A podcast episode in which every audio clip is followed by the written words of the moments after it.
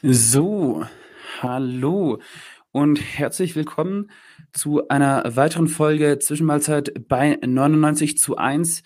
Dieses Mal zum Teil 2 zu Venezuela mit Nathalie Benelli und wir werden gleich beginnen mit den Regional- und Kommunalwahlen, die letzten Sonntag am 21. November festge äh, stattgefunden haben.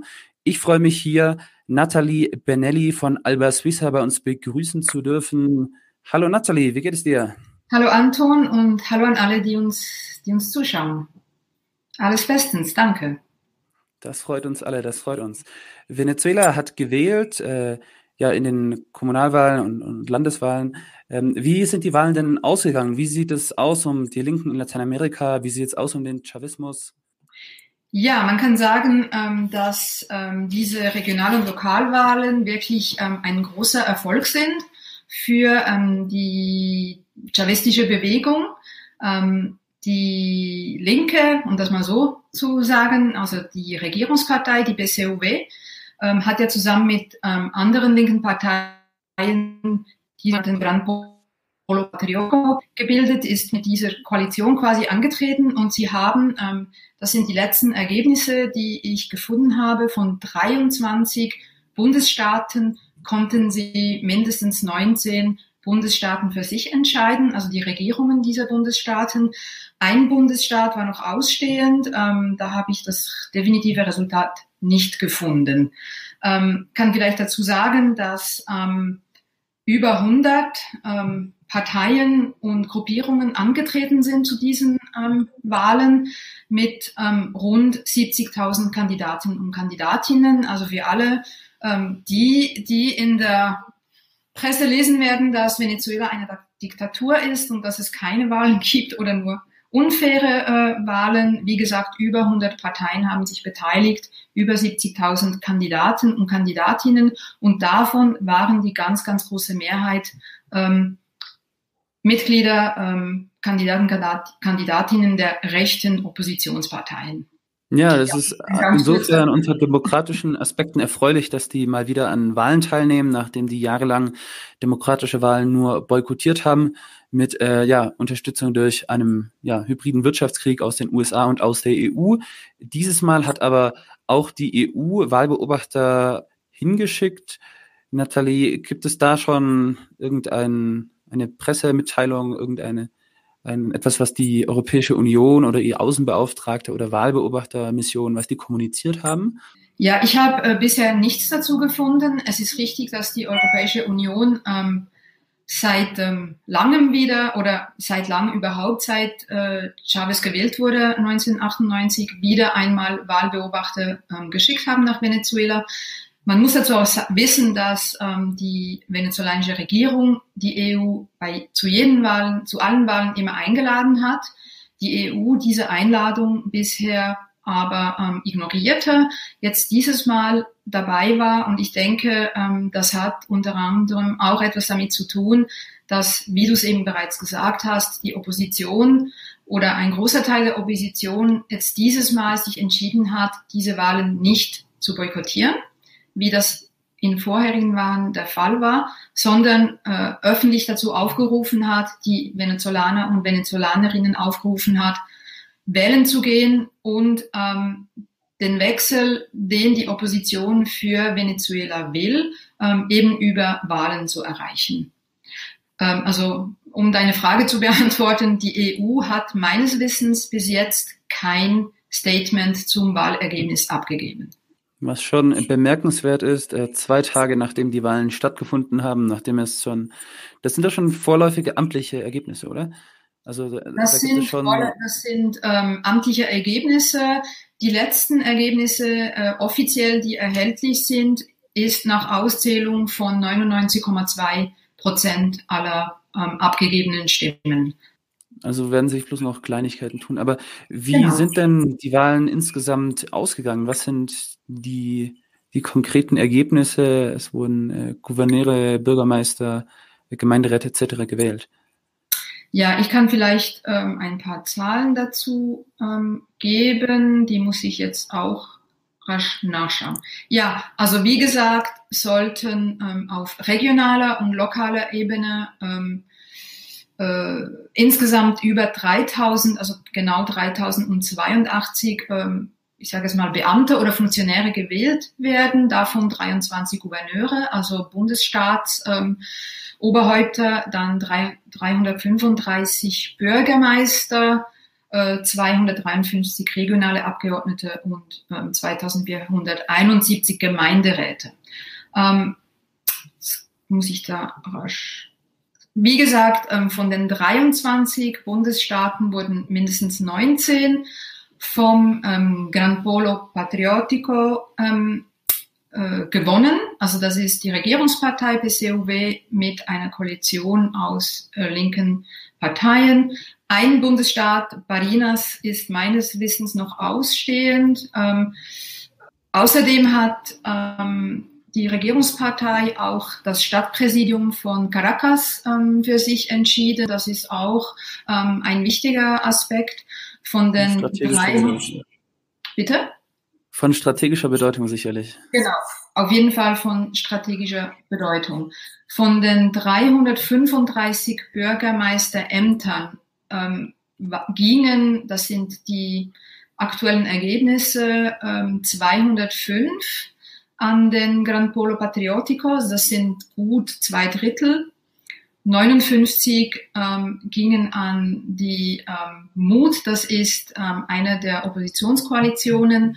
37 an die sogenannte Allianza Democratica und 21 an andere politische Gruppierungen. Aber ähm, unterm Strich kann man sagen, dass der Gran Polo Patriotico zwei Drittel, gut zwei Drittel der Bürgermeisterämter für sich entschieden hat. Ja, das heißt, äh, man kann schon von einem Sieg des Chavismus sprechen, trotz der, ja, des hybriden Krieges, den der Westen gegen Venezuela fährt. Auch die Wahlbeteiligung scheint sich erhöht zu haben von knapp 30 auf über wie viel? 42 Prozent?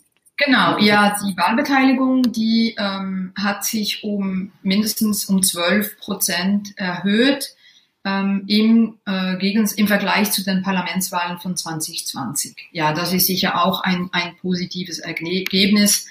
Äh, vor allem auch angesichts, wie du das jetzt gesagt hast, angesichts des ähm, verschärften, muss man sagen, Wirtschaftskrieg ähm, der ähm, gegen Venezuela und seine Bevölkerung auch geführt wird. Ja, ähm, eben dieser Wirtschaftskrieg, der hat unter äh, Barack Obama noch begonnen damals.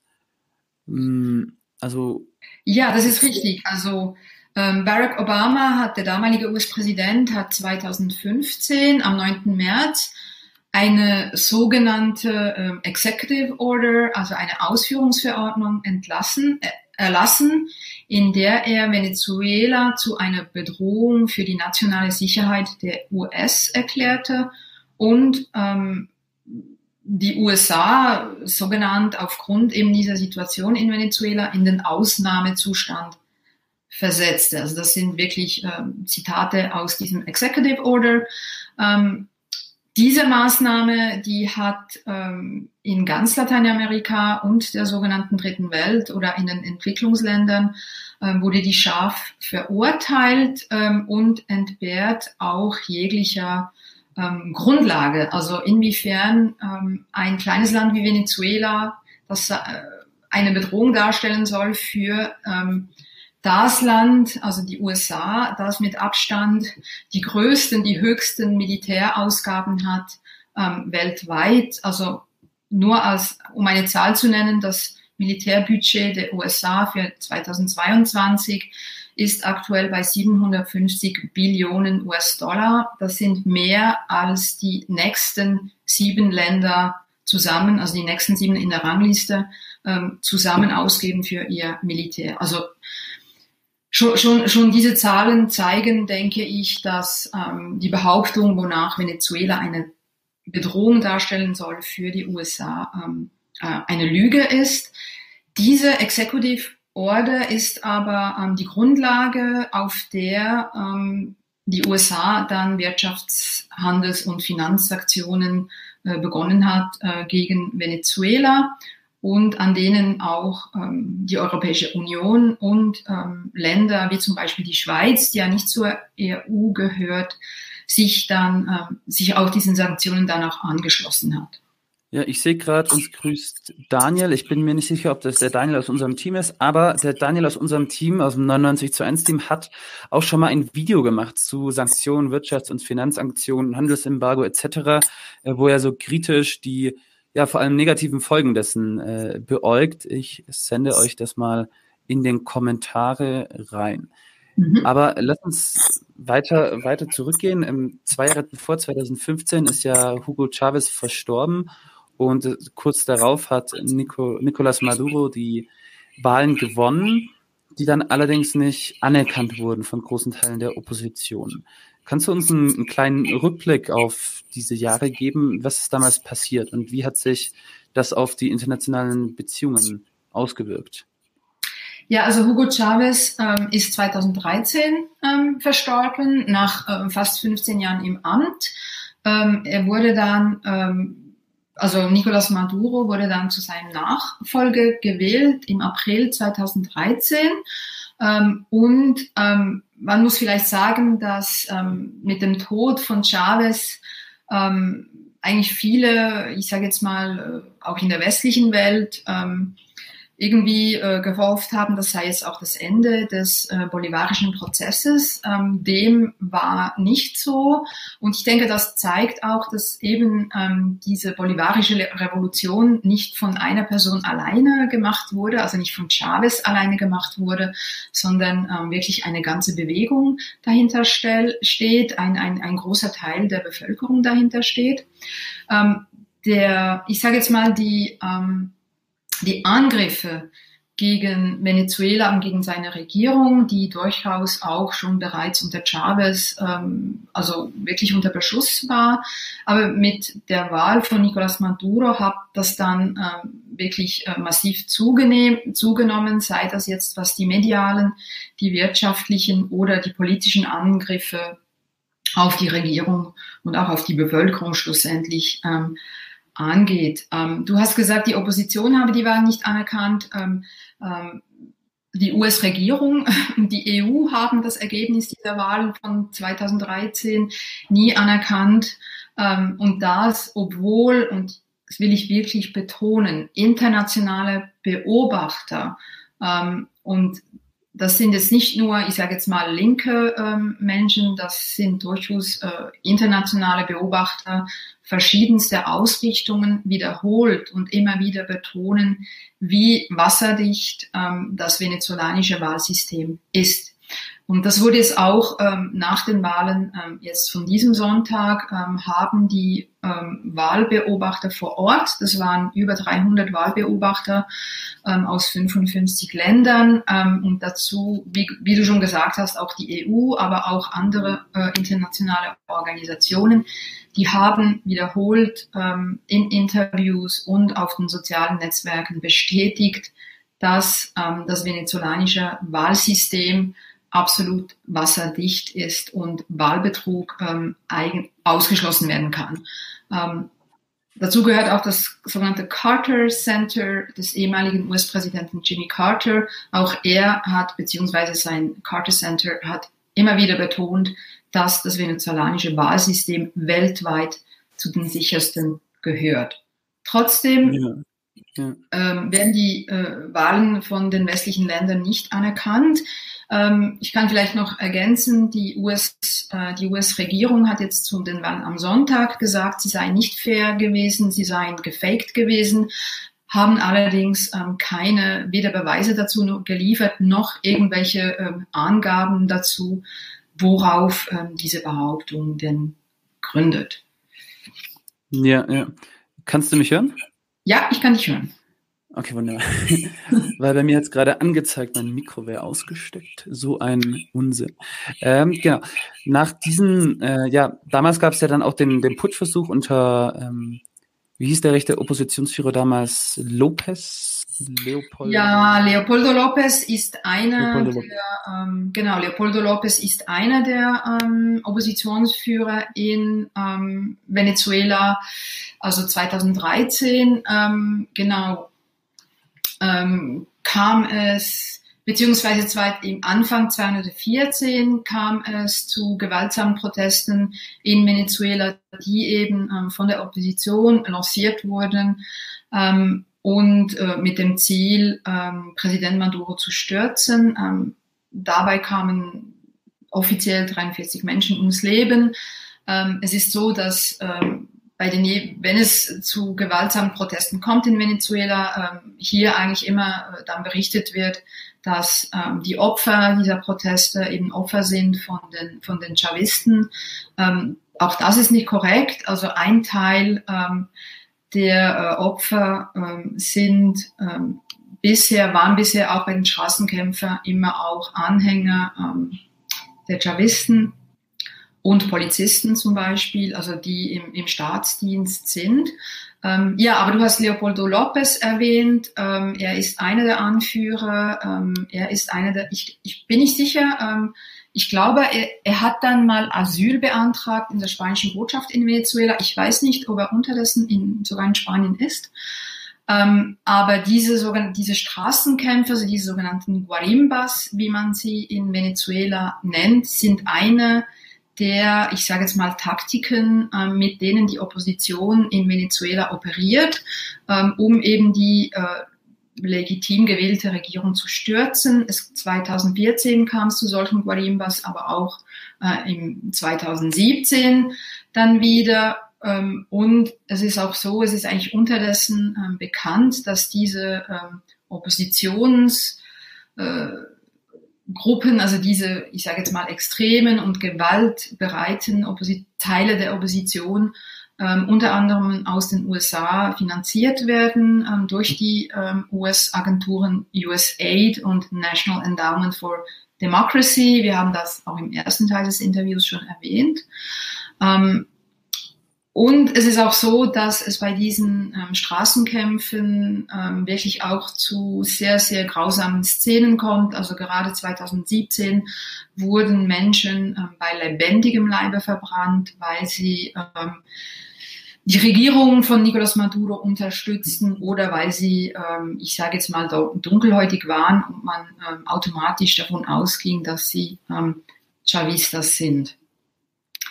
2017, ähm, äh, also man, ich muss vielleicht dazu noch sagen, dass diese Straßenkämpfe, also die, diese gewaltsamen Straßenkämpfe auch immer zum Ziel haben, quasi eine, eine sogenannte humanitäre Krise zu provozieren oder zumindest diesen Anschein zu geben, um ähm, quasi als Legitimation für dann eine sogenannte humanitäre Intervention ähm, aus dem Ausland ähm, wie man das ähm, in verschiedenen äh, Ländern, aus von verschiedenen Ländern kennt.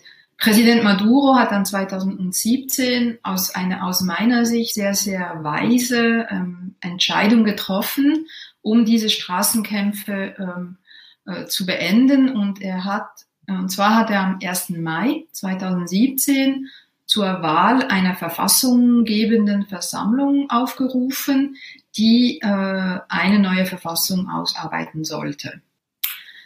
Diese Ankündigung ähm, inklusive ähm, Wahldatum, also die Wahlen zu dieser verfassunggebenden Versammlung wurden auf den 30. Juli 2017 angesetzt. Und mit dieser Ankündigung durch Präsident Maduro ähm, haben die Straßenkämpfe äh, quasi über Nacht ähm, aufgehört.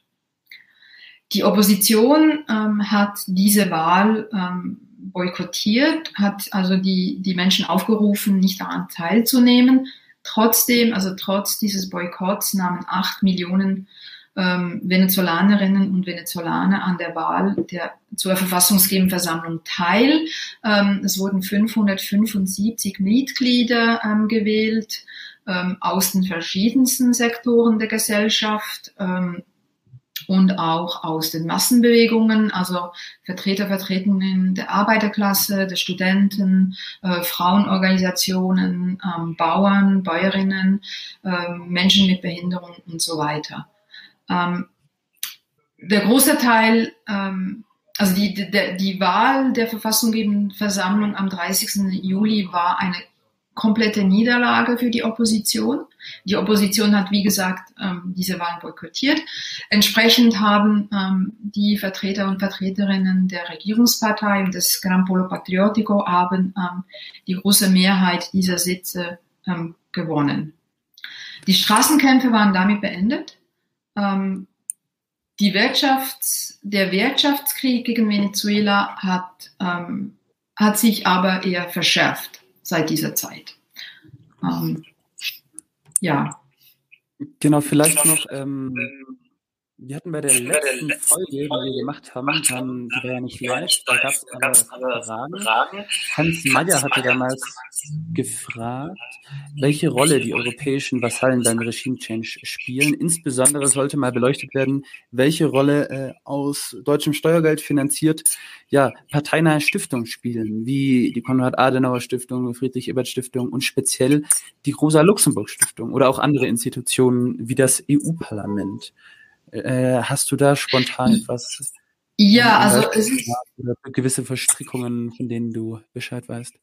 Ja, also ich weiß, also ohne es irgendwie Namen nennen zu wollen, aber bei der Konrad-Adenauer-Stiftung ähm, ist es, soviel ich weiß, ziemlich offensichtlich, dass die relativ aktiv auch vor Ort ähm, sich einbringen, ähm, um, ähm, ich sage jetzt mal, äh, mehr oder weniger direkt oder indirekt äh, diese Umsturzversuche äh, zu unterstützen. Die Europäische Union, speziell das ähm, Parlament der Europäischen Union, ähm, hat ähm, eine schon, man kann sagen, schon fast eine Tradition, ähm, Oppositionspolitikern in äh, Oppositionspolitikern aus Venezuela eine Plattform zu bieten. Also ähm, und es gibt auch ähm, Sanktionen gegen Venezuela. Also man kann, äh, man muss davon ausgehen, dass ähm, ähm, Europa und bestimmte europäische Länder ähm, da eine ganz aktive äh, Rolle spielen, inklusive die erwähnten Institutionen. Ähm, aus Deutschland, also bei der Rosa Luxemburg ähm, Stiftung würde ich jetzt, würde ich mich jetzt nicht ähm, aus dem Fenster lehnen, ähm, dass die da aktiv irgendwie das unterstützen. Ähm, bei der Position zu Venezuela, ähm, die teile ich nicht unbedingt die Position der Rosa Luxemburg Stiftung, aber ja, da würde ich jetzt nicht weitergehen, ehrlich gesagt. Aber es ist ganz klar, dass ähm, ähm, verschiedene Akteure und ähm, Regierungen aus Europa da ganz klar darin, daran beteiligt sind. Ja, man sieht aber auf jeden Fall, wie die Medienpropaganda äh, gegen Venezuela wirkt. Lass uns nun am besten ja über die Auswirkungen der EU-Sanktionen und Aussanktionen der EU sprechen. Ähm, ja, wie laufen diese Sanktionen ko konkret ab äh, und warum werden die Wirtschafts- und Finanzsanktionen überhaupt von Linken als illegal bezeichnet? Ja, also ähm, wie gesagt, 2015 gab es diese Executive Order von ähm, Barack Obama. Seither wurden massive Sanktionen ähm, gegen Venezuela verhängt. 2019, ähm, also von den USA, 2019 wurden die dann auch ähm, durch eine Verfügung als extraterritorial anwendbar ähm, erklärt. Das heißt, dass auch Länder, ähm, die, äh, also Drittstaaten beziehungsweise oder Firmen und Finanzinstitute in Drittstaaten, ähm, äh, also diese Sanktionen auch auf die anwendbar ist, und zwar unabhängig davon, ob das Land, das entsprechende, in dem sie sind, wirklich Sanktionen verhängt oder nicht. Ähm, das ist mal das eine. Ähm, das andere, du hast gefragt, wieso werden sie als illegal bezeichnet? Sie sind illegal in dem Sinn, dass ähm, Sanktionen, Wirtschaftssanktionen gegen ein Land nur, also legal nur vom UNO-Sicherheitsrat beschlossen werden können. Auch da kann man darüber diskutieren, ähm, ob das korrekt ist oder nicht, aber zumindest gesetzlich kann man sagen, sie sind dann legal. Ähm, Im Falle von Venezuela äh, im Falle von den Sanktionen der US und anderen ähm, Ländern gegen Venezuela. Ähm, die beruhen auf keiner Entscheidung des Sicherheitsrates. Die sind also völkerrechtswidrig. Und sie ähm, töten Menschen. Und ich denke, das ist, also du hast gefragt, was sind die Auswirkungen, wie werden die angewendet. Ich denke, das ist wirklich aus meiner äh, Sicht ähm, so ein bisschen die Hauptaussage ähm, zu dem, was diese Sanktionen auslösen. Die Sanktionen verhindern oder machen es extrem schwierig für Venezuela, Zugang zu den internationalen Märkten zu haben. Venezuela ist für die Nahrungsmittelbeschaffung massiv auf Importe angewiesen. Die Sanktionen machen es wahnsinnig schwierig, überhaupt Lebensmittel einkaufen zu können auf den internationalen Märkten. Sie machen es aber auch so gut wie unmöglich, ähm, Geldzahlungen zu leisten. Das heißt, wenn Venezuela ein Land findet oder ein Unternehmen findet, das bereit ist, trotz den Sanktionen Lebensmittel, Medikamente, oder andere lebensnotwendige Güter nach Venezuela zu liefern, besteht immer noch die Gefahr, dass Venezuela diese Güter gar nicht zahlen kann, ähm, weil die internationalen Finanzinstitute sich schlicht weigern, ähm, diese Geldzahlungen zu, ähm, zu leisten. und man, man kann sich das auch als Privatperson versuchen, sich vorzustellen, wenn wir im Ausland etwas bestellen und sei das irgendein Buch, ähm, irgendwo ähm, in Deutschland, in, also ich sage jetzt aus der Schweiz, wenn ich ein Buch in Deutschland bestelle ähm, und ich das bezahlen will per ähm, Geldanweisung über meine Bank, dann ähm, brauche ich dieses, diesen SWIFT-Code und dieses SWIFT-System, das ähm, wird kontrolliert. Ähm, soviel ich weiß, bin ich sicher, ob es US kontrolliert ist, aber auf jeden Fall hat Venezuela keinen Zugang mehr zu diesem SWIFT-System. Das, und wenn ich das nicht habe, kann ich äh, das Buch, das ich bestellt habe, nicht bezahlen. Ein ganz aktuelles Beispiel ist, im Juni dieses Jahres ähm, wollte, hat Venezuela 10 Millionen US-Dollar ähm, an die COVAX, also den COVAX-Mechanismus bezahlt, um ähm, Impfstoffe für die Bevölkerung zu kaufen aus dem COVAX-Mechanismus. Die Schweizer Bank UBS hat dieses Geld blockiert und es hat, ähm, während es brauchte mehrere Wochen von zehn Verhandlungen, damit, bevor die UBS dann bereit war, diese, diese Geldzahlung ähm, an den COVAX-Mechanismus auch durchzulassen, so dass, so dass Venezuela die Impfstoffe auch wirklich kaufen konnte. Ähm, ganz wichtig in diesem Zusammenhang auch, ähm, Venezuela hat ähm, kaum Möglichkeiten, Ersatzteile für seine ähm, Erdölindustrie zu kaufen. Das heißt, die ganze Erdölproduktion, ähm, also Förderung und der ganze Erdöl, Erdölverkauf wurde durch die Sanktionen, wird immer noch durch die Sanktionen ähm, massiv behindert.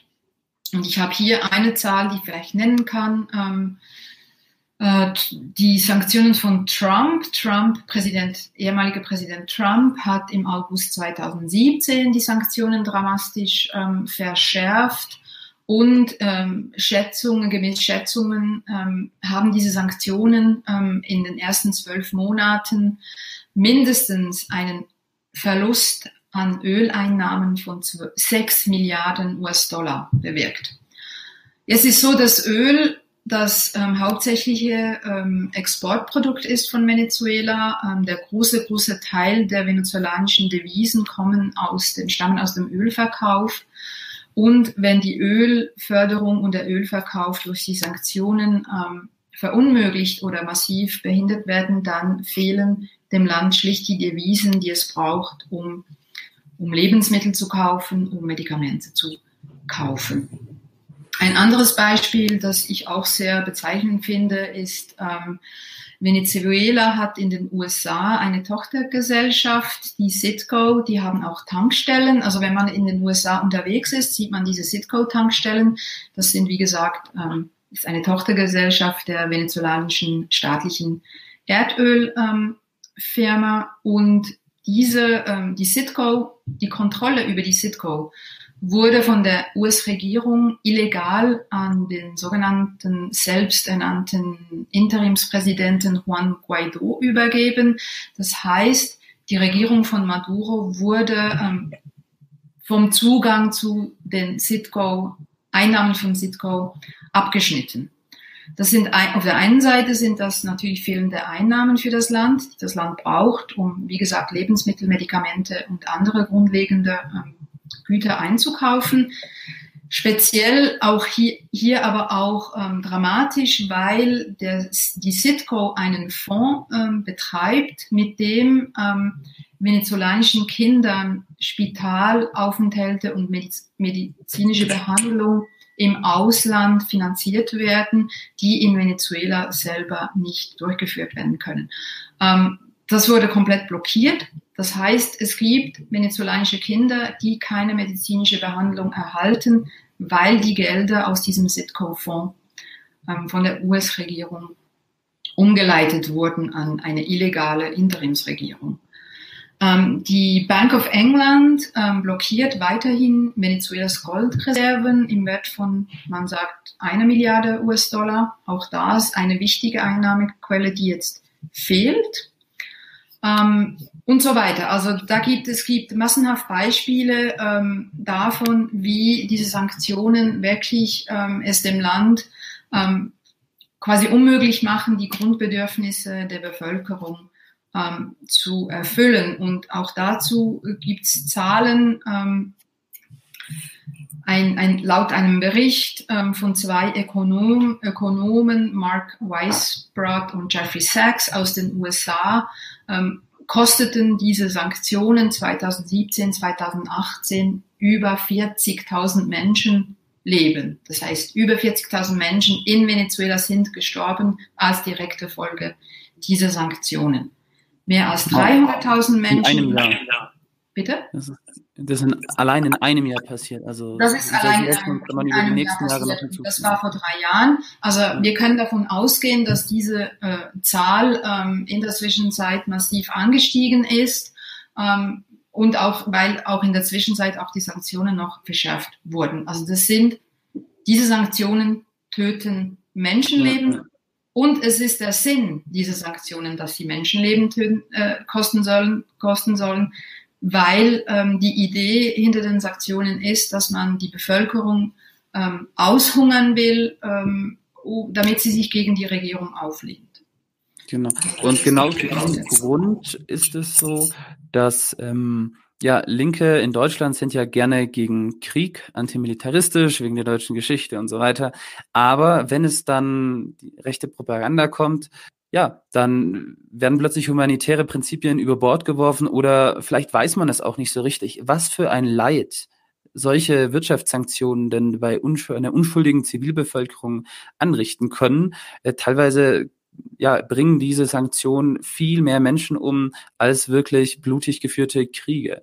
Äh, da habe ich mal was dazu gelesen, dass beispielsweise unter Bill Clinton äh, deutlich mehr Menschen infolge der US-Sanktionen im Irak gestorben sind, äh, als dann unter George W. Bush im Irakkrieg, der bis heute als der, der größte Kriegsverbrecher bekannt ist.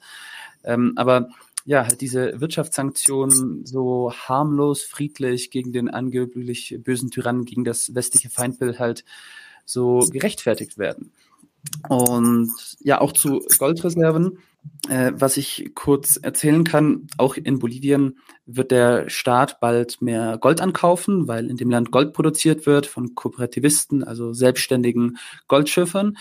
Und die werden sich jetzt vermutlich wegen nach dem, was ja Venezuela widerfahren ist, werden die sich zweimal überlegen, ob die das in einer ausländischen Bank äh, an einem internationalen Finanzmarktplatz komplett alles lagern möchten oder ob sie nicht doch einen großen Teil lieber im eigenen Land lassen möchten. Einfach weil diese, weil man so machtlos ist, wenn der internationale Propagandaapparat einmal begonnen hat zu laufen, dann ist man recht schnell recht machtlos, wenn das Guthaben im, im Ausland ist und die westlichen Länder halt nicht immer die zuverlässigsten Partner sind.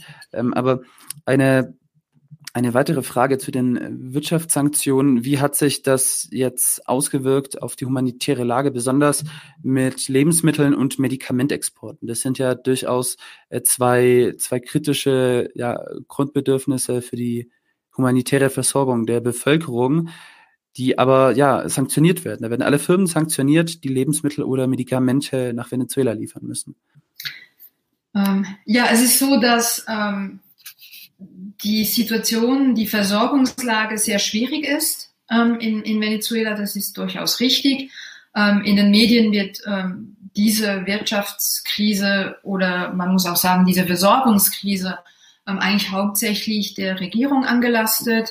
Ähm, ich denke, das ist wirklich eine, eine, eine komplette verzerrte Darstellung der Situation.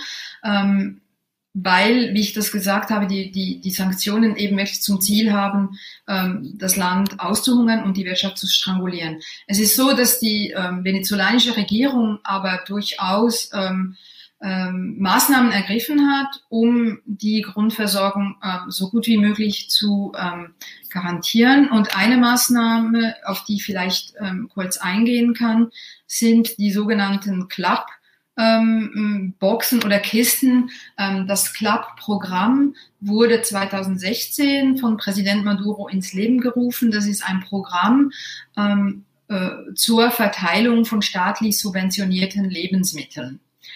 Ähm, und zwar ist es so, dass ähm, äh, etwa sechs Millionen Familien in Venezuela ähm, von dieser, ähm, von der Verteilung dieser sogenannten Klappkisten ähm, äh, profitieren.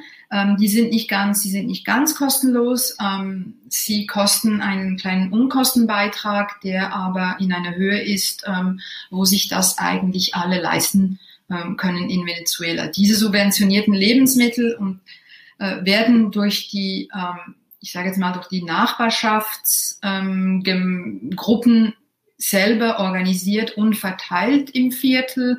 Ähm, ich habe das, ich konnte das selber auf einer Reise nach Venezuela im April 2019 ähm, konnten wir da dabei sein und ähm, uns genau ansehen, wie das vor sich geht. Und das ist wirklich sehr beeindruckend, weil man versteht, wie das chavistische äh, Volk ähm, sich organisiert hat, ähm, organisiert in, im Angesicht, äh, angesichts des Wirtschaftskrieges, das gegen ihn geführt wird. Also da hat man in den Nachbarschaften werden, werden diese ähm, Räte, Kommunalräte gebildet und äh, mit verschiedenen Aufgabenbereichen. Und ein Aufgabenbereich ist eben die äh, Sicherung der Verteilung dieser Klappkisten.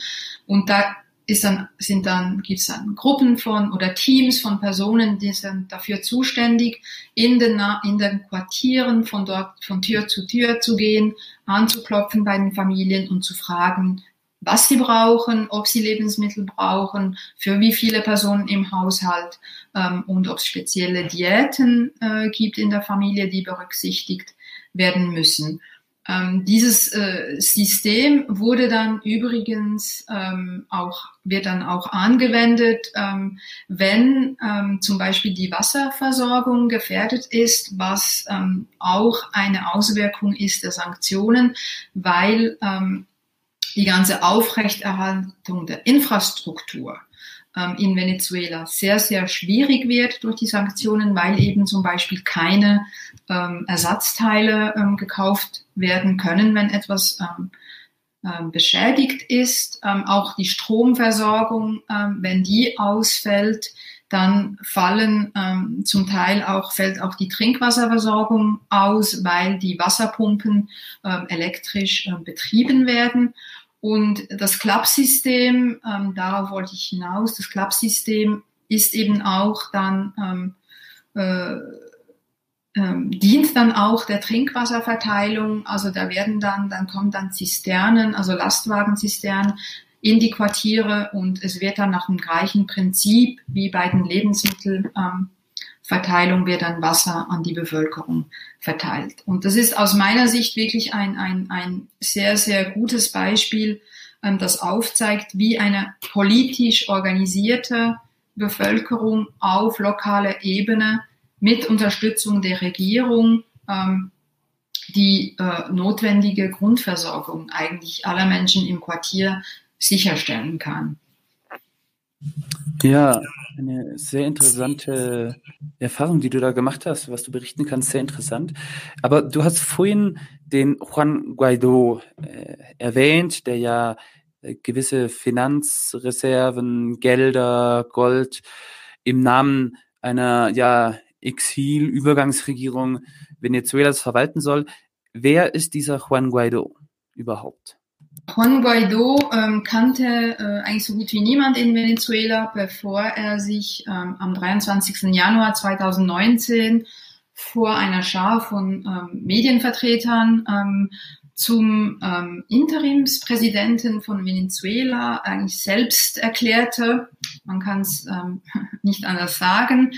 Ähm, und zwar hat er das gemacht aus der Position heraus. Er war damals ähm, turnusgemäßer Vorsitzender der Nationalversammlung. Die Nationalversammlung, die ähm, ähm, seit 2016 ähm, von der Opposition ähm, kontrolliert wurde.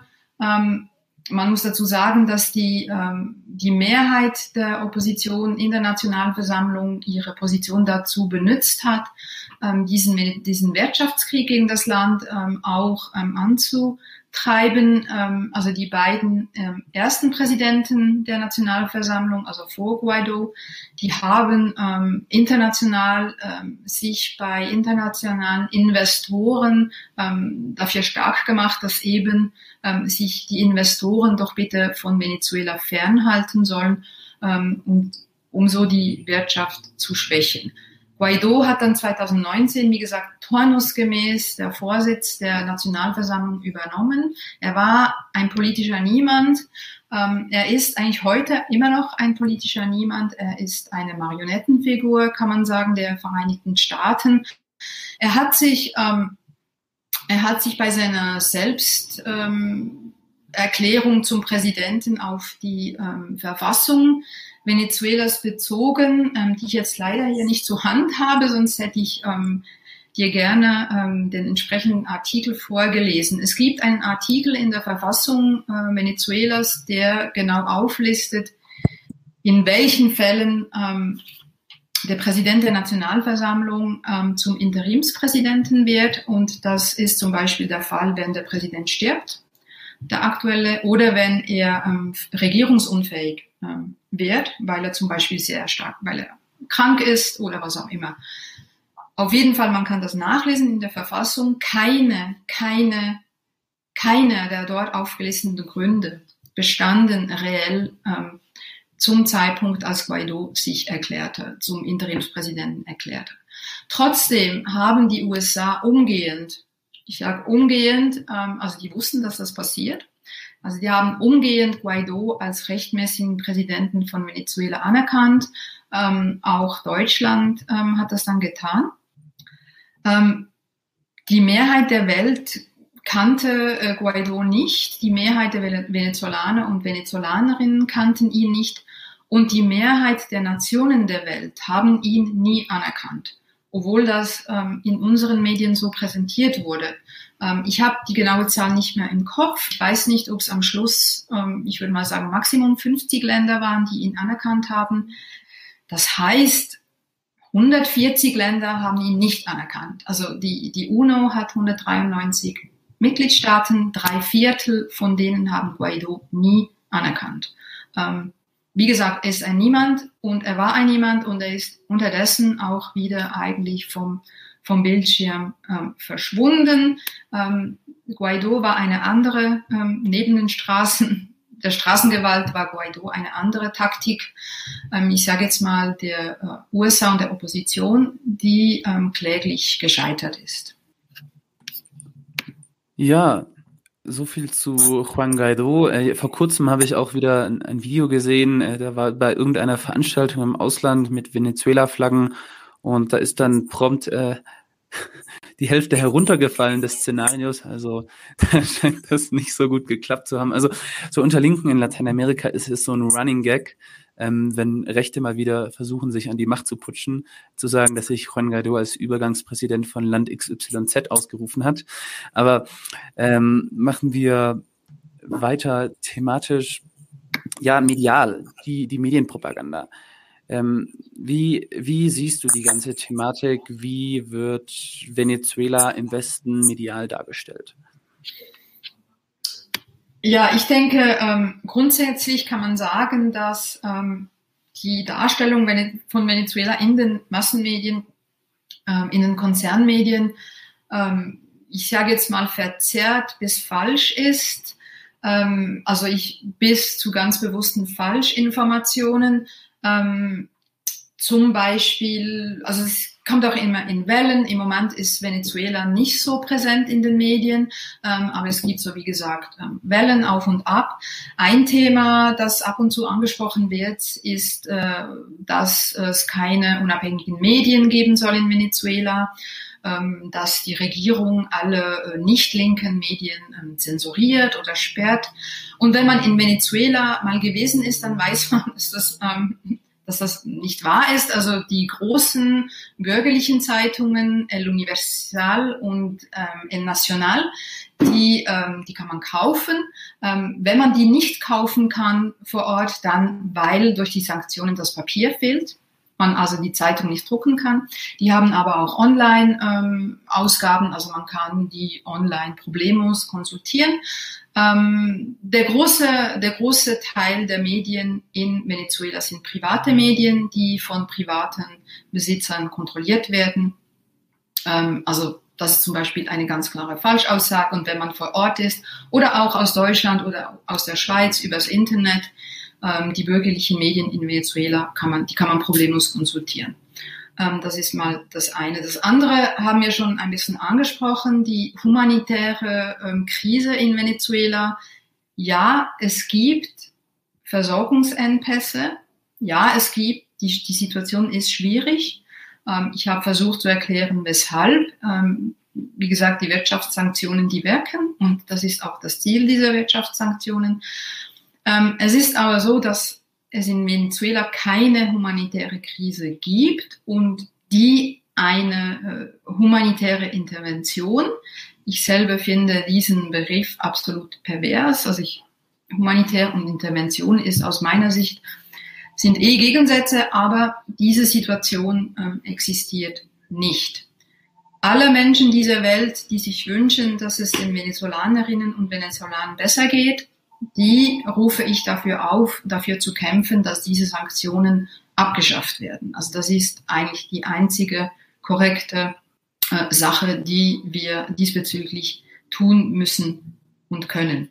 Ähm, vielleicht noch zu Medienberichterstattung für diejenigen unter den Zuschauern und Zuschauerinnen, die ähm, das gerne wissenschaftlich belegt haben möchten. Es gibt unter anderem eine Untersuchung ähm, von Alan MacLeod ähm, aus, den, aus Großbritannien, der hat seine Dissertation zum Thema geschrieben, der hat ähm, über eine gewisse Zeitspanne ähm, die großen englischsprachigen ähm, Tageszeitungen untersucht und sich angeschaut, wie die äh, über Venezuela berichten und hat äh, da ganz klar ähm, aufzeigen können, dass eben die negative Berichterstattung, Gestalt, Berichterstattung über Venezuela ganz klar ähm, dominiert ähm, und dass ähm, es eigentlich kaum positive äh, Berichte über Venezuela gibt, obwohl es in dem ganz viel Positives zu diesem Land ähm, zu berichten gibt, wie zum Beispiel, dass ähm,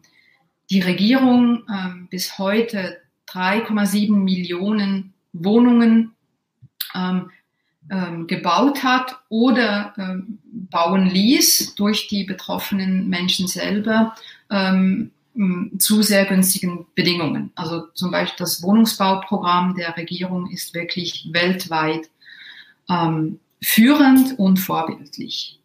Ähm, das nur ein Beispiel. Ähm, also es gibt durchaus positive Nachrichten aus Venezuela, aber die finden den Weg in unsere Konzernmedien in der Regel nicht.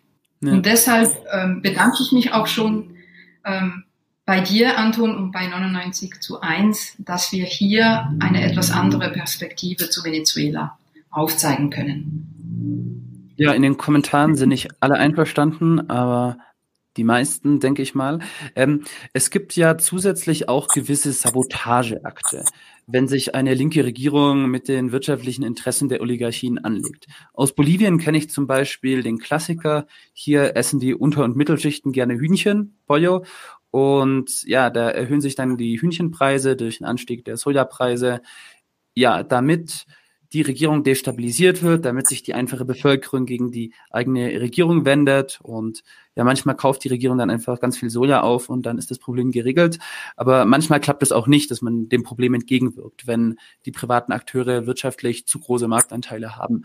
Ähm, wie ist das in Venezuela? Gibt es da gewisse, ja, reiche Familien, Lebenshersteller, Firmen, äh, die da auch so eine solche Marktmacht verfügen und so die chavistische Regierung gezielt sabotieren können? Ja, es, das ist äh, in, in der Tat der Fall. Ähm, ich habe es erwähnt, äh, Venezuela ist ganz massiv auf Lebensmittelimporte angewiesen. Eine, ähm, ein Unternehmen, das da marktführend ist, ist Polar. Ähm, und ähm, die haben natürlich durch diese Macht, äh, durch diese Marktstellung ähm, auch die Möglichkeit, die äh, Importe von Lebensmitteln ähm, zu, ich sage jetzt mal, zu beeinflussen.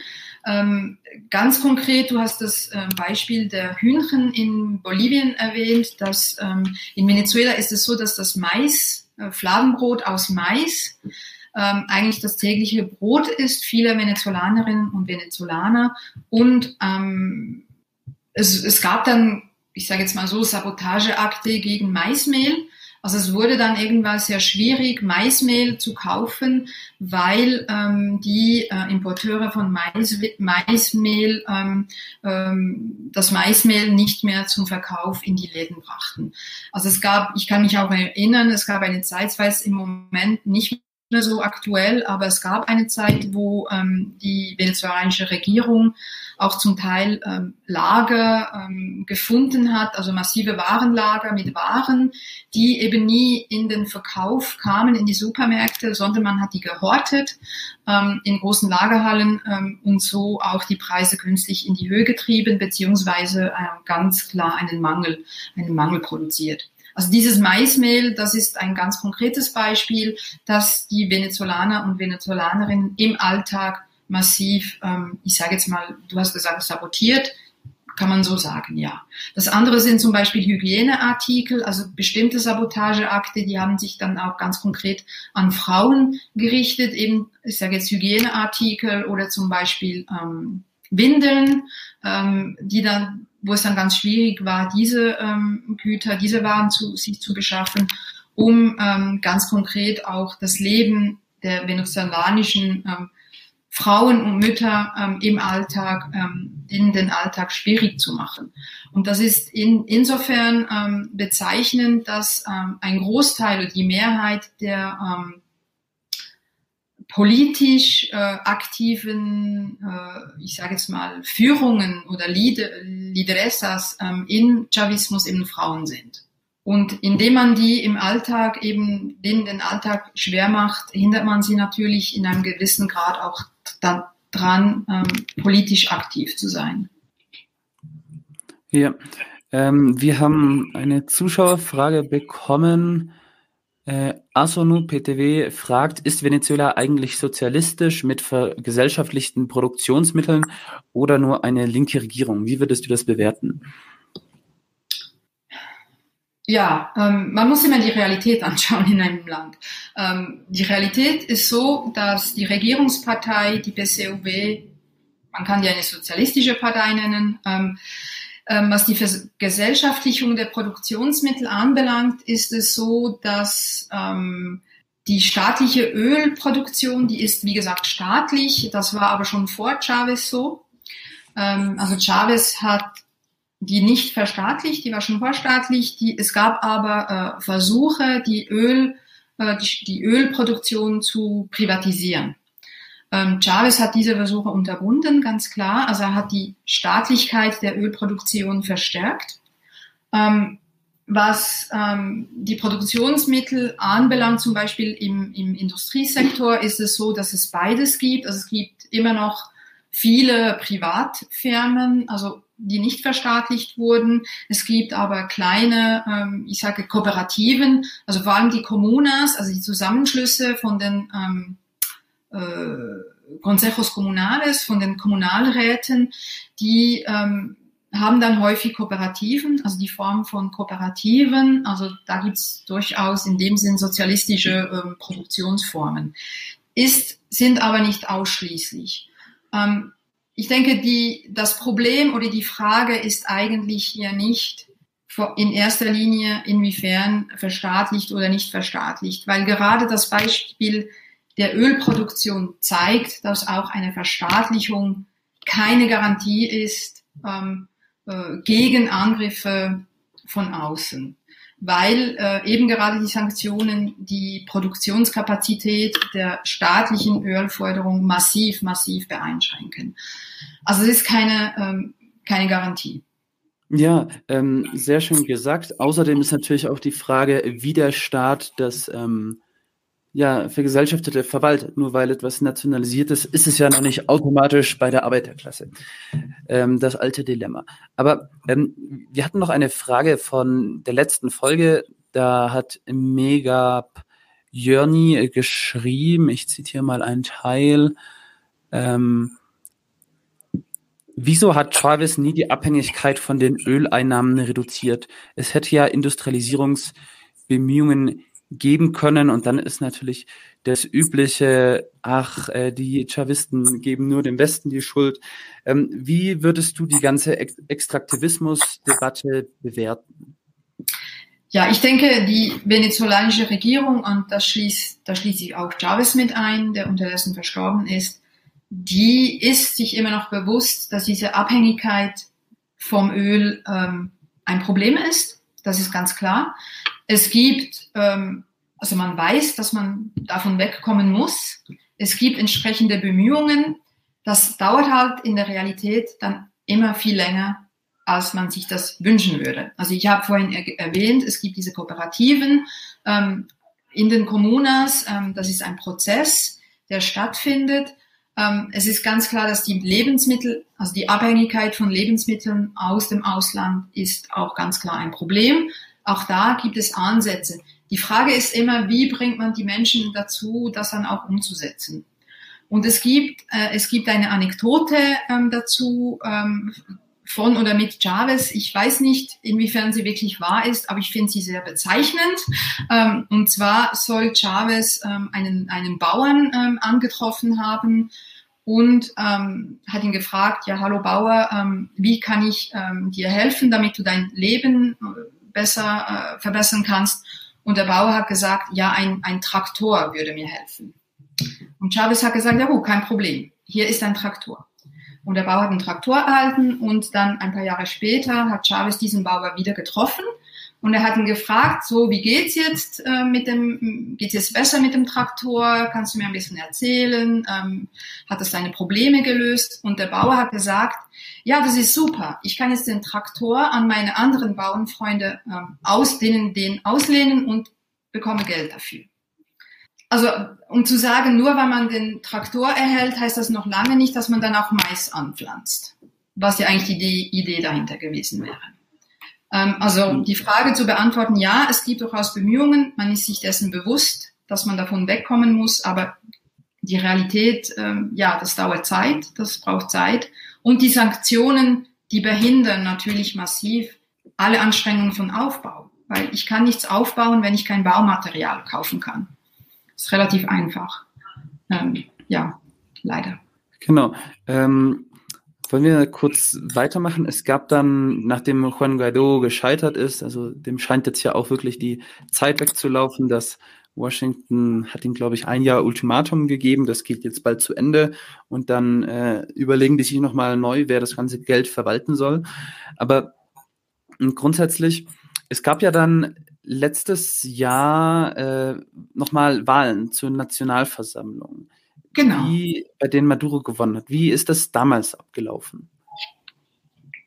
Ja, im Dezember 2020 ähm, gab es äh, Wahlen zum ähm, National, zur Nationalversammlung. Die wurden von, ähm, von der Regierungspartei, also vom Gran Polo Patriótico, muss man sagen, wurden die gewonnen.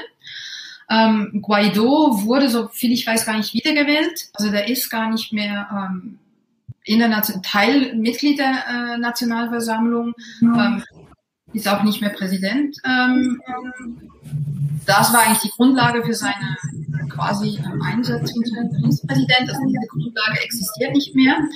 Er hat sich aber ähm, im Dezember 2020 dann quasi in einer medialen Show noch einmal gezeigt im Zusammenhang mit diesen Parlamentswahlen. Es gab da Videos, wie er ähm, ähm, über einen Zaun gestiegen, Zaun gestiegen ist oder steigen wollte, um ins Parlamentsgebäude reinzukommen. Es ist so, dass er ähm, beim Parlamentsgebäude erschien mit zwei ähm, Abgeordneten, die per richterlichen Beschluss ausgeschlossen waren. Als Mitglieder der Nationalversammlung ähm, wegen Wahlbetrugs.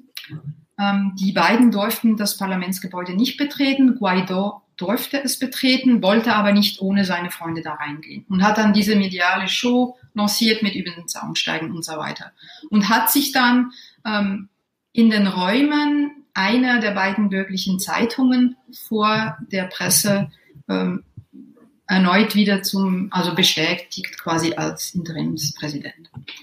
Also er hat wieder eine mediale Show abgezogen, das hat ihm aber allerdings wirklich nichts, also er ist, der ist weg vom Fenster, das kann man nicht anders ja. sagen.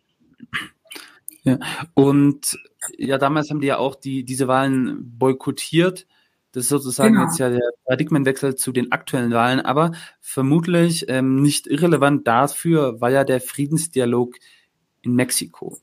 Wie ist der abgelaufen und was wurde dort zwischen Regierung und Opposition besprochen? Ja, nachdem, wie gesagt, die, die Opposition ähm, über lange Jahre alle Wahl, alle Wahlen boykottierte und ähm, ich denke, sich auch bewusst war, dass ein Regierungswechsel ähm, über Wahlen ähm, nicht äh, machbar war, weil einfach die Unterstützung der bolivarischen Regierung in der Bevölkerung viel zu stark war und immer noch ist. Ähm, aber ähm, jetzt im Sommer dieses Jahres hat sich dann ähm, ein Teil der Opposition ähm, bereit erklärt, ähm, Maduros Angebot anzunehmen ähm, und die Probleme des Landes im Dialog zu lösen und nicht mit, mit Gewalt. Maduro hat immer wieder die Opposition eingeladen, sich doch gemeinsam an einen Tisch zu setzen und die Probleme ähm, des Landes, ähm, ich sage jetzt mal, zivilisiert zu lösen. Die Opposition hat das immer abgelehnt bis zu diesem Sommer, ähm, wo dann solche Friedens, äh, diese Friedensgespräche auch wirklich ähm, stattgefunden haben in, in Mexiko-Stadt. Ähm, unter anderem ähm, auch ähm, unter der Schirmherrschaft von Norwegen. Also da sind auch westliche Länder daran beteiligt, die das gefördert haben. Äh, und, und Mexiko, also unter Schirmherrschaft von Mexiko auch. Ähm, also die sind zusammen an einen Tisch ge gesetzt und haben äh, unter anderem äh, sich darauf geeinigt, ähm, nicht mehr, also die Opposition hat ähm, sich bereit erklärt und auch öffentlich gesagt, dass sie nicht mehr, nicht mehr eine Intervention in Venezuela fordert, dass sie sich gegen äh, die Sanktionen ausspricht. Also, weil vorher war es ja immer so, dass Vertreter der Opposition auch ganz öffentlich gesagt haben, äh, dem Ausland, den USA, bitte, bitte sanktioniert unser Land. Also hungert unsere Bevölkerung aus. Ich meine, man, man muss sich das vorstellen. Das ist eine Opposition, die will an die Regierung und die sagt dem Ausland, bitte hungere unsere Bevölkerung aus, damit wir an die Regierung können. Die linken Revolutionäre in Deutschland möchte ich sehen, die das machen. das als Klammerbemerkung. Aber die Friedensverhandlungen, die wurden aufgenommen. Wie gesagt, die Opposition hat gesagt, wir wollen keine Sanktionen mehr, wir wollen keine ausländische Intervention. Ähm, und ähm, ich denke, man kann diese Friedensverhandlungen ganz klar als Sieg, als weiteren Sieg für die bolivarische Bewegung ähm, auch werten. Denn erstens, weil die Opposition dadurch natürlich die Regierung anerkannt, anerkennt, die Regierung von Maduro. Sie setzt sich ja mit der an den Tisch. Ähm, also ist ganz klar ein Sieg. Ähm, allerdings ist es so, dass, ähm, also wie gesagt, und dann als Ergebnis davon jetzt eben auch, dass die Opposition, ein Teil der Opposition zumindest, sich an den Wahlen vom Sonntag beteiligt hat. Ja. Ähm, die, ich kann vielleicht ergänzen, die Friedensgespräche sind im Moment ausgesetzt Und ähm, der Hintergrund dazu ist, dass ein Mitglied dieser Delegation, dieser Friedensdelegation auf Seiten der Regierung ähm, unterdessen ähm, an die USA, also der wurde in ähm, Kap Verden, so wie ich weiß, festgenommen ähm, auf einer Reise, ähm, bei der es darum ging, ging, dass er im Auftrag der venezolanischen Regierung Lebensmittel beschaffen sollte für die Bevölkerung. Ähm, das, der Name dieser Person ist Alex Saab ähm, im diplomatischen Auftrag der venezolanischen Regierung. Er wurde auf dieser Reise ähm, festgenommen und unterdessen an ähm, die USA ausgeliefert, wie, widerrechtlich an die USA ausgeliefert. Ich glaube, man wirft ihm Geldwäscherei vor. Und ähm, weil Alex Saab offiziell Mitglied der ähm, Friedensdelegation war, ähm, hat die äh, Regierung dann beschlossen, die Friedensgespräche auszusetzen, solange Alex Saab ähm, widerrechtlich von den ähm, USA festgehalten wird. Und ich denke, es ist ein, auch der Fall von Alex Saab ist insofern ähm, bezeichnend, als eben der Auftrag, der, der Regierungsauftrag von Alex, Alex Saab war, Lebensmittel für die Bevölkerung zu sichern. Also der sollte im Ausland ähm, wie gesagt, über Einkäufe von Lebensmitteln verhandeln. Und wurde dann auf, in diesem Zusammenhang festgenommen und eben, wie gesagt, an die USA ausgeliefert. Wo ja. er nach, äh, nach ähm, den Informationen, die ich habe, ähm, unter anderem gefoltert, auch gefoltert wurde. Ja, dass den USA Menschenrechte da nicht sehr wichtig sind, das ist ähm, nichts Neues. Aber hm, könntest du uns ein wenig den Ablauf äh, des Wahlkampfes für die Wahlen am letzten Sonntag erläutern? Wie ist es abgelaufen? Äh, wie hat sich die chavistische Partei organisiert? Wie läuft es medial ab? Und welche Posten wurden so gewählt?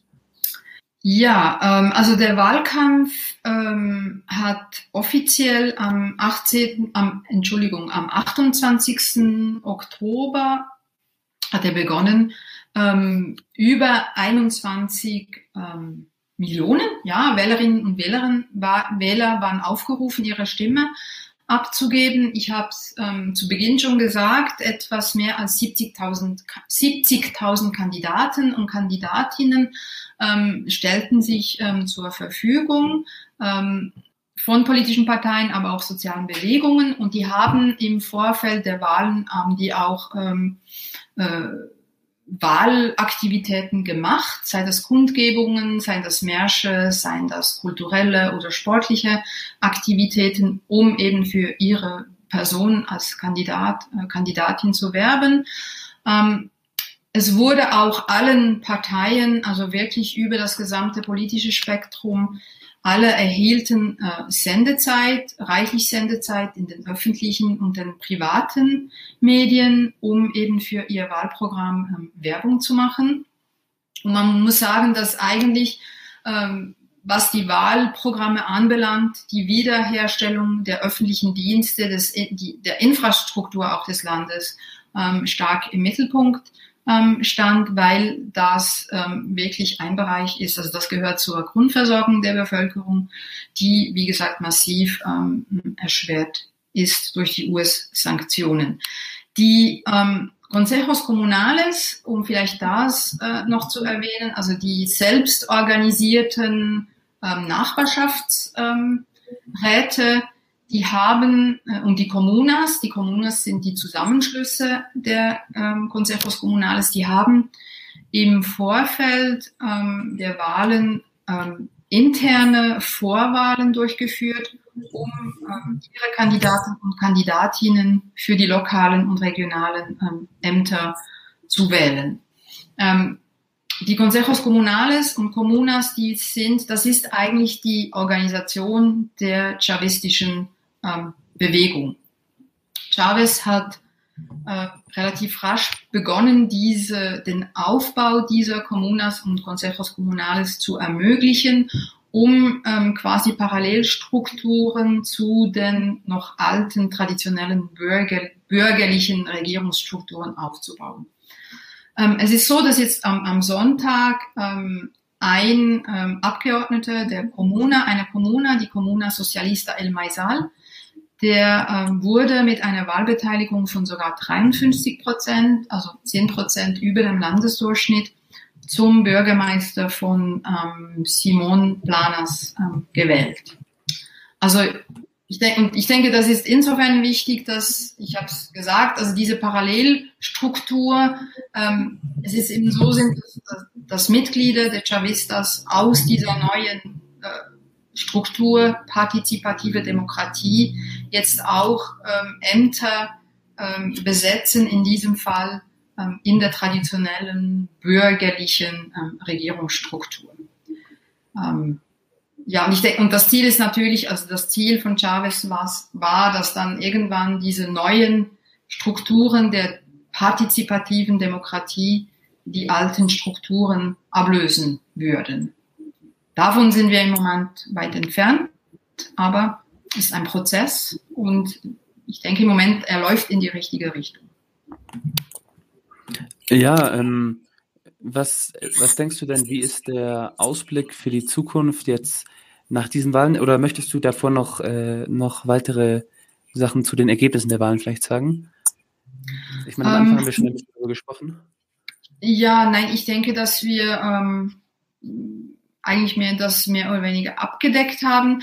Ähm, mein Anliegen ist vor allem, dass ähm, die Leute draußen wirklich verstehen, ähm, wie das äh, die Wahlen, also die an diesen Wahlen nahmen großmehrheitlich Oppositionsparteien teil.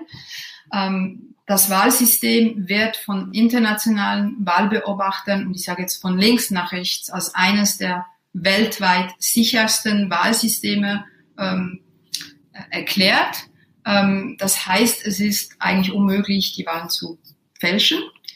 Ähm, unsere Medien werden etwas anderes sagen, unsere westlichen Regierungen, aber sie haben, eigentlich, sie haben keine Grundlagen für, dafür zu sagen, dass diese. Wahlen nicht rechtsgültig sind. Ja, das waren ja jetzt seit äh, Chavez Amtsantritt die 27. Wahlen, ist das richtig? Genau. Das heißt, die 27. bis auf eine Wahl haben die wirklich alle Wahlen demokratisch gewonnen. Bis auf eine Wahl genau. und ja, ähm, leiden unter den extrem brutalen äh, Wirtschafts- und Finanzsanktionen sowie dem Handelsembargo, besonders im Ölsektor, Gesundheitssektor und Nahrung wirkt sich das negativ aus. Äh, zusammenfassend, ähm, ja, wie würdest du das sehen? Die EU hat neben dem, dem Charterzentrum und auch anderen äh, verschiedenen internationalen Organisationen Wahlbeobachtermissionen entsandt. Ähm, die haben sich komischerweise aber noch gar nicht dazu geäußert. Während äh, die USA, die keinen einzigen Wahlbeobachter dahin, also offiziell von staatlicher Seite, Parlamentarier entsendet haben, ähm, die haben direkt gesagt, die Wahlen waren, sei nicht fair gewesen. Wie siehst du jetzt die Rolle der EU nachdem sie Wahlbeobachter dahin geschickt haben und derzeit sind noch Wirtschaftssanktionen verhängt. Hältst du es für realistisch, dass die jetzt äh, vielleicht sollte, sollten sie feststellen, hey, das war, ist alles demokratisch abgelaufen? Wäre es denn überhaupt denkbar, dass die EU diese Sanktionen wieder aufhebt oder ähm, scheint das aus ja, anderen geopolitischen Interessen nicht auf der Tagesordnung zu stehen? Um wie gesagt, ist bisher äh, keine, kein offizielles Statement der EU gekommen, es sei denn, das sei in der letzten Stunde oder in den letzten zwei Stunden passiert. Ähm, ich kann mir vorstellen, dass die EU-Gremien ähm, äh, im Moment ähm, daran sind, darüber zu diskutieren, wie man Stellung nehmen will und ob. Dass die Sanktionen jetzt einfach aufgehoben werden, daran zweifle ich. Ähm, aus geopolitischen Gründen. Ähm, das würde mich sehr erstaunen.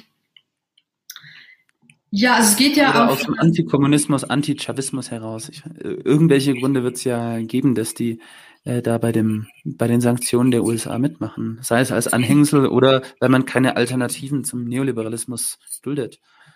Ja, ich denke, ähm, also das ist das eine. Ich denke, grundsätzlich ist der Kampf, der ist die bolivarische äh, Revolution ähm, auch oder in erster Linie ein anti-imperialistisches Projekt.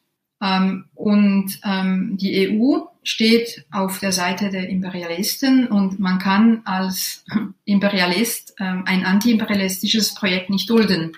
Ähm, ja. viel mehr gibt es dazu, glaube ich, nicht zu sagen, aber ja, ansonsten, äh, Nathalie, wie siehst du jetzt den Ausblick für die nächsten Jahre in Venezuela? Wie wird es dort weitergehen? Wird sich irgendetwas ändern oder werden die Sanktionen werden vermutlich weitergehen, aber der Chavismus scheint doch etwas gestärkt geworden zu sein. Wie würdest du jetzt so den, den Ausblick für das Land für die nächsten Jahre bewerten? Ich denke, Außerdem die Entwicklung der Wahlen in, in anderen lateinamerikanischen Ländern, auch das geopolitische Szenario könnte sich ändern, auch wenn ich daran zweifle, dass die nächste äh, Mitte-Link-Welle so solidarisch sein wird wie die letzte.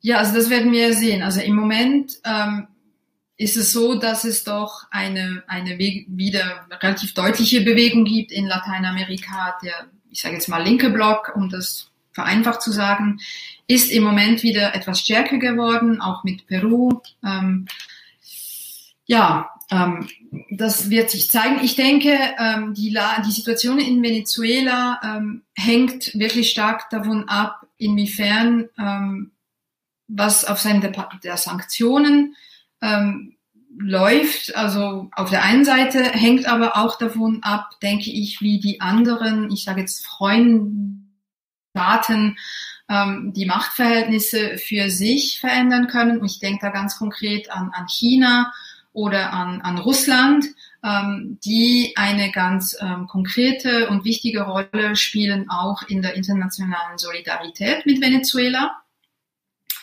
Ähm, China leistet ähm, sehr viel äh, und sehr wertvolle ähm, Hilfe an Venezuela. Das tut auch Russland. Es ist so, es gibt auch andere Länder international. Man darf nie vergessen, die UNO hat 193 Mitgliedstaaten. Also fast 200 Länder sind das.